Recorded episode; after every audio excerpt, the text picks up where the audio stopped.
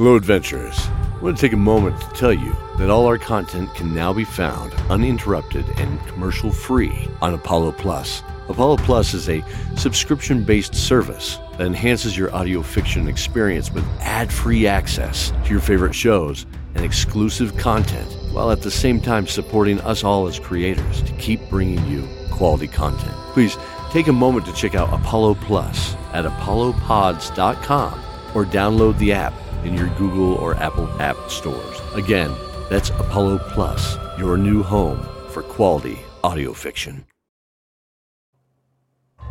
Hey, maggots. It's me, Maldros the Dark.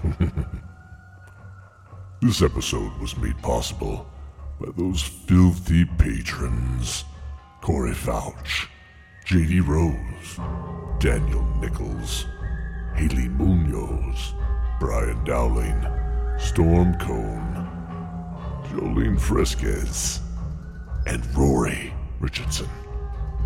You can join these cretins at patreon.com slash dice tower theater or just simply threaten someone you know.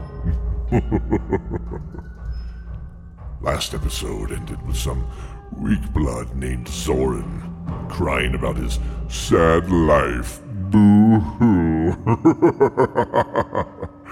now join me for some real entertainment as we say goodbye to those in the arena as they die. Dawn of Dragons, Season 4, Episode 5, Part 2. You you promised me a dance. Or at least a nice dinner. Not uh, Ettercaps. No, I didn't. You know I can't afford that. But I hope for something better than this. At least one of those stale cakes back at home they would put outside for the beggars. Only the best. Sophie laughed to herself slightly. She was trying to find joy in the situation as she pulled her sword out of the dead body of the bloated humanoid creature. Its wicked, spider like mandibles twitched slightly, even in death. The crowd chanted above Sophie in the arena. Hers was the first battle of the day. Ettercaps were wicked things, she remarked, always looking to ensnare their opponent with webs, like a spider, like those giant spiders in the underworld. She shuddered. Ugh. She thought back to how she was rudely awakened on the second day of the games. A swift kick to the ribs, she had noted. While every fiber of her being told to fight back against her captors, Zane's calm voice kept her in check. Ooh, wait. Sophie, please, just wait. Our time will come. She was fed a soupy bowl of flavorless pasty gruel alongside many fellow gladiators, now including the silent Erlin, who sat across from her, mindlessly stirring the gruel with an iron bound hand. She noted everyone's head was down too. Quiet. Scottmere and his brother weren't in their cell when she woke, or at the table. She was called to the arena first, making her ascent up the stone ramp alone, save a guard opening the iron gate. And she was met with a cascade of boos from the many members of the audience. Her audience now, though she didn't want them. You have to play them. The show has to win for you to win. We have to win to survive. You got this. Okay, fine. Who's next? She wants more, my good people of Enruk. Here to finish her off is a favorite of yours and mine, the legendary Eben Dragonheart. Wait, who? The gate to the ramp opened, and out strode a warrior in sparse green and black armor over a dark riveted chainmail hauberk. He covered the thighs, the right shin, and a single left shoulder. His helm was a simple blackened steel sallet sitting over a chainmail coif, a single slit allowing his eyes to see, but leaving his sneering smile exposed. Well, hello, Eben. Friend of yours? Oh, we go way back. Watch his sword. The guy likes to poison his blade and paralyze his playmates. Wait, is Maldros watching? Sophie saw the shadow like form of the legendary horned gladiator standing, gauze covered arms crossed, and two blood red eyes staring out from behind the blackened helmet. Unnerving and intentionally staring at her, analyzing every move. Oh, yes. Strike Eben with a spear toss first. Then don't use your sword. Use my daggers. Okay, but wait. Yes. Let's send a message. Sophie thought of how Maldros had tortured and twisted Zane. Years they spent alone and away from each other. But now they were together and whole. No force in this world or the next could pull them apart now. His vengeance on the man who kept them apart was also hers. Yes. Let's. Sophie picked up a spear from the arena floor and threw it at the charging warrior. He swatted it aside with his armored arm missing the mark. He continued charging forward with his sword, swinging wildly at her as she stepped out of the way in a swift, graceful motion, swatting upwards with the sword's crossguard fingers beneath. Startled, he missed with such momentum that the weapon flew out of his hands. Sophie began to attack him with Zane's dagger. Six quick slices, causing him to lose blood at a rapid pace. Gah! Those daggers! Ugh! Impossible! Ah! He drew a hand axe, striking at her midsection. He missed as he stumbled, blood soaking the chainmail across his chest, where the links had separated from the blows. Yield or die! But Sophie lost her footing and failed to land a hit. Her moment of weakness opened up the opportunity for her opponent to grab his sword and hit Sophie with two strong swings, cutting deep. She felt a numbing creep along her arm from the blows. Poison! Sorry, Zane. It's my turn now. Knowing she had moments to fight against the poison before she would be rendered helpless, she entered a panicked rage, dropping the daggers and pulling out her longsword. She swung weakly once, and Eben dodged. Using the force of the swing, she brought the sword back around and over quickly, landing her hit with a sickening thwack into the top of the fighter's helmet, splitting it to the visor. The crowd went wild, and the body of the great Eben Dragonheart slumped to the ground. His victory feels hollow and makes me want to puke. How can they cheer such needless death? I know. I feel the same as you. Come on, let's go. Maldros watched on. After regaining Zane's blades, Sophie turned to the edge of the darkened sand of the blood pit in which she stood, and saw him staring at her intently.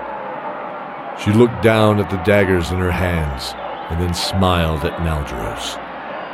She stood straight and held them aloft in the air in victory, spinning them across her palms before bowing.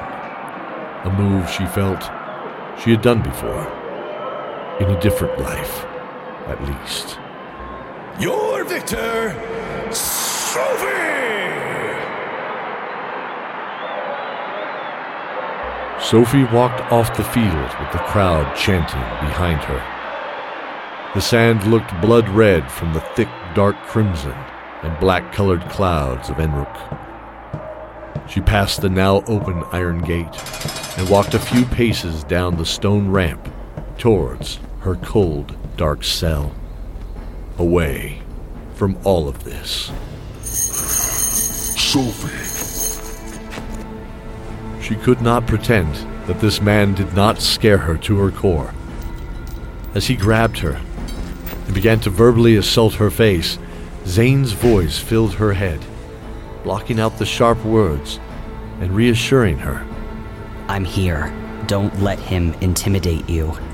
He scares everyone, but he's nothing. Nothing but an angry slaver, Sophie. He's scum. tell me one thing, maggot. Where did you get those blades? They're mine.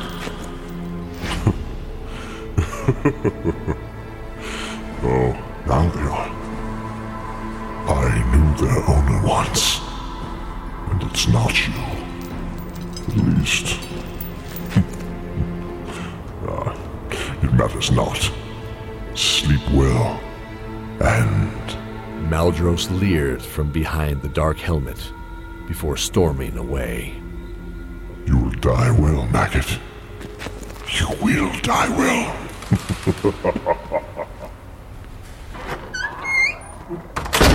Zoran remarked on the second night that it seemed easier to move around with less guards, and he smiled to himself. There was a network of tunnels that seemed to be largely ignored throughout the facility, ancient pathways built by the original kobolds for some purpose, but not used by the larger humanoids who would need to stoop in many cases to use them. One was actually right at the entrance to the arena. If we time it just right, and if we can get rid of the two guards, we could slip into the shadows and escape this hellhole. He was hiding behind a crate and able to see Sophie, Scottmere, and Thoughtmere's cells behind two orc guards in dark, rough forged iron armor. There was only one way in, and there was nothing to hide behind. Besides, he didn't even know where they had the key. Can't do anything tonight. I'm sorry, my friends. But tomorrow, I promise tomorrow we will escape. He whispered an apology under his breath as he dipped into the officers' area once again. After all, they had a mission find out what Pallas had planned or was planning. He returned to the unmarked war room. Digging in tomes, he found a collection of loose pages, notes of some sort. These appeared to be an index for the wall of tomes. One caught his eye. Research. Una. He thumbed through the old dusty pages. They described various experiments testing clairvoyance. Page after page filled with dry data points and tables. Frustrated, he went to close it but saw something sticking out just inside the back cover. Huh. Some old note. She's a seer, supposedly able to predict events of the future in strange visions. The rest of Amberreach are like dogs. That seems appropriate for what Ash has done. She and Decion are both amazing and horrifying to see work with each other. Huh. He folded the paper back up and placed the tome back on the shelf. He returned to the map filled with markers at various locations. Looking at the marker on the nether spring, he saw a number six Looking on the edge of the map, he found reference. Operation Bluefire. Wait. That was in that index. Yeah, let's see. Um, here it is. There's an artifact deep in the Nether Springs ruins from before the destruction of the stone. Legend claims it can destroy an entire army but be wielded in a single hand. There's supposedly an ancient portal there that can only be opened by someone of the original bloodline, whatever that means. The prophecy states that this person will travel with two pairs, two lost souls from the sea who are actually two halves of the same coin, also two brothers by marriage joined from a common tragedy.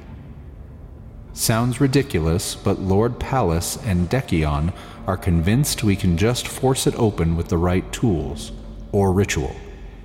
He's one of the few that has never been there, so he could be right.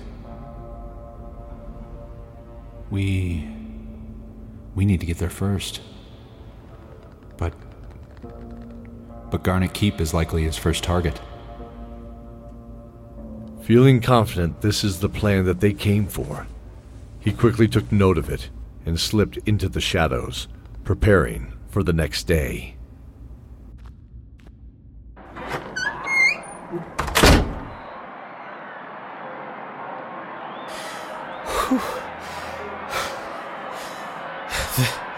The sun must be high. It's, it's already a long day, my brother.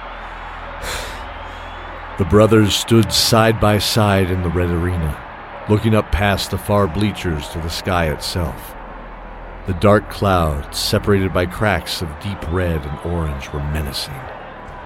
But now, they had become accustomed to the gloomy sky. They saw it for something else entirely, ebbing and flowing like the bellows of a great forge. It was creation itself. It was freedom. Did you see your friend this morning? Yes. She was right behind us on the ramp. Oh. Oh. that banshee scrambled my memory as well, I think. The dwarven sons of the Garnet Mountains are back, folks, and today they will be facing one of Decion's finest apparitions, formless and angry. Back at the gate, Sophie watched the brothers prepare for battle. She glanced at the chalkboard. We aren't on for three more matches. Good. Those not fighting should return to the mess hall for rest. No. I want to watch this match. Oh, that's your little friends, aren't they? Sophie glared daggers of warning at the guard from behind her dirty, matted blonde locks. The other eight gladiators made their way down to the mess hall. Thinking better of taking any action against the two orcs guarding the gate, she turned back to the arena while leaning on the iron gate with both hands. They didn't notice her position, with her hands around her face, to hide the welling tears. Yes. Leave her, Calvin. Let's go get some food, too, eh? Not like she can go anywhere. Yeah, see you later, girly. And then Sophie was alone. She drew in a deep sigh as she pressed her head against the cold iron bars, losing herself in their touch. Time slowed for a moment as a tear rolled down her cheek. She couldn't help her chosen brother on the arena floor. She couldn't help Scottmere. She looked at her dirty hands. Some good you are right now. She felt the faded threads of the friendship bracelet on her wrist, absently fidgeting with it. She lost herself in a fond memory of Cordelia giving it to her when they were children, I'm with you. promising to always be with her. Sophie had never removed it. Hope you are better off than us right now. Miss you. Hey, What? Zoran? yeah, over here, but don't draw attention to me. Look, there's a tunnel back here in the shadows. It's not very high, probably for the kobolds, but I haven't seen anyone use it. When they come off the field, we're going to duck out through it. Sophie's heart soared. Freedom was here at last.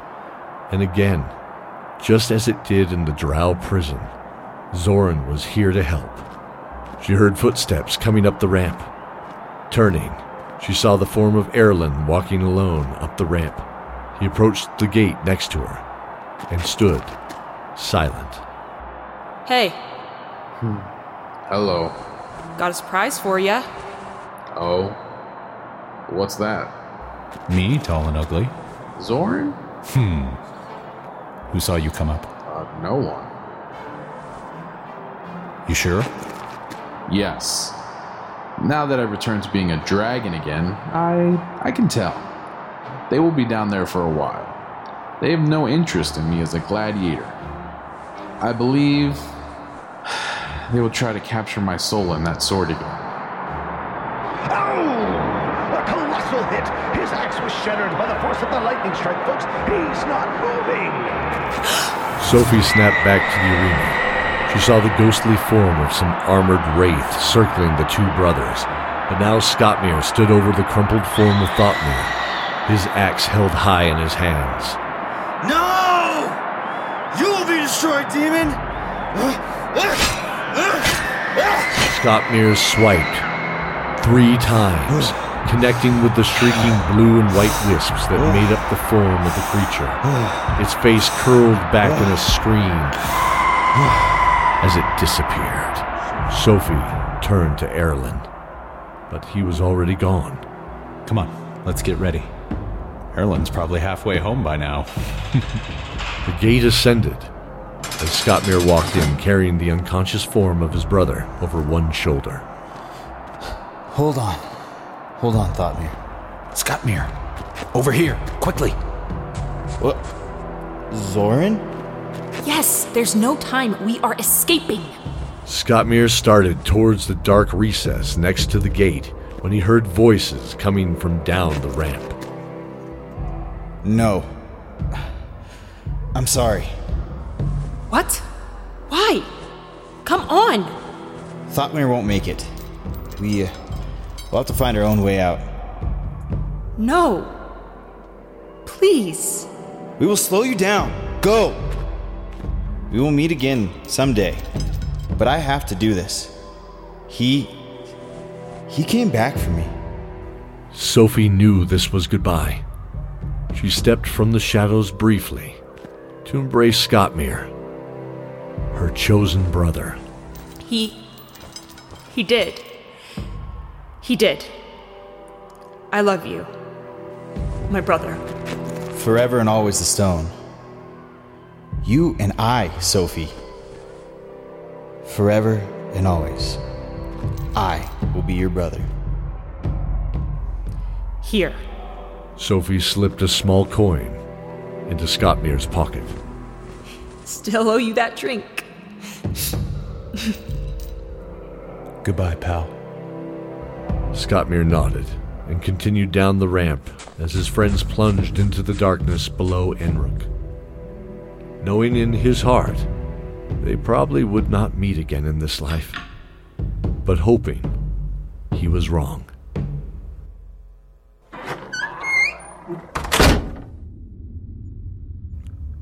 It only took an hour for them to stumble across a few of the Shadow Claws, who happily showed them the way out to the north, setting them on the path back to Garnet Keep, which was a week or so away.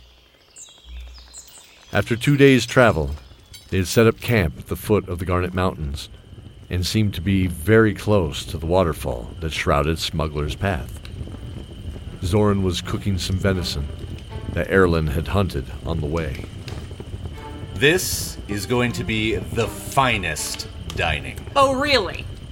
I always paid attention to Elaviv's cooking. right, through your stomach, you mean? That's the best way to learn. Well, it smells good. Really? Yes. Well, thanks. Hello? Stepping out of the shadows into the campfire light was a familiar face, dirty and mud soaked from the road, but so were they. Isanatha? Sophie! Isanatha ran to embrace Sophie tightly. We thought you all died in the fireball, but I knew. Just knew you were okay. I'm so happy I found you. I. Do you mind? What? Oh, of course. Sit down and prepare for a taste sensation. That's what Una would say. No, she wouldn't! Really? Huh. Well. Wait, wait. Where is Una? And everyone, Isanatha? Yeah, and are they behind you, or. Fear gripped Sophie's heart as she saw Isanatha's worried face. They were escaping the temple underground through the heart of the volcano when it collapsed. I. No. Are they gone? No! At least, I don't think so. I believe they escaped. What about Scottmere? Sophie sadly shook her head. He's still trapped in the prison below the arena. Zorn got separated from Benedict and Dagria, too. Yeah. They disappeared after the first day when I got trapped. Never saw them again in the stands either. Hope they didn't get caught elsewhere. Not like Goody Two Shoes to disappear if he knows his friends need him. Well, let's not give up hope. Yes. Let's not. The next day, their return to Garnet Keep was a syrupy dream. They came to the same crossroads where they had all parted ways once before, when they were last all together. They stood there for a moment, and Erlen told them of his intention to return to the sea. Oh, are you leaving us? I I thought. I'm not surprised. well, say hi to her for me. And take care of yourself, Errol.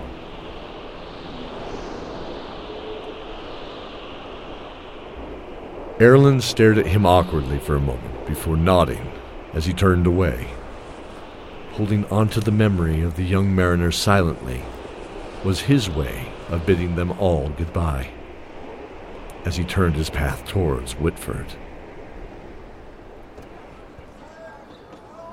Sophie didn't believe it felt real. Here was home in front of her. Her friends Keldor and Elaviv gave her hugs and greeting, and Zane's mother kissed both her cheeks. Her heart was locked in place, though, unable to free itself to soar and fly as she had expected. Slipping into the shadows of the celebration, she made her way quickly to her room. And sitting on the edge of her soft bed, she allowed the boiling emotion to surface. Thinking of brave little Scottmere, she cradled her face in her hands and cried.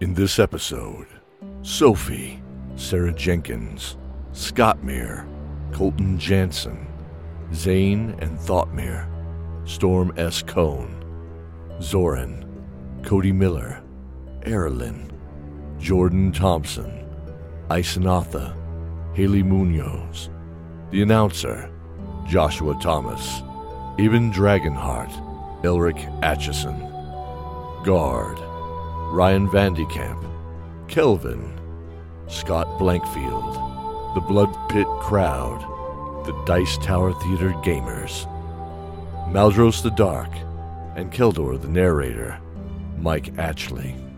Thank you for joining us in this episode of Dice Tower Theater's Dawn of Dragons. Please join us in thanking our magnificent cast for their performance, and their full list can be found in the show notes. If you would like a sticker from our show, please leave a review on any podcasting platform and send a screenshot to dm at dicetowertheater.com with a mailing address we can send it to. In the next episode, will the group finally be reunited? And who will be brave enough to retrieve the artifact before Lord Pallas and Decion at the shadow-clad and forgotten Netherspring? Until then, fellow adventurers, stay safe and remember the oath.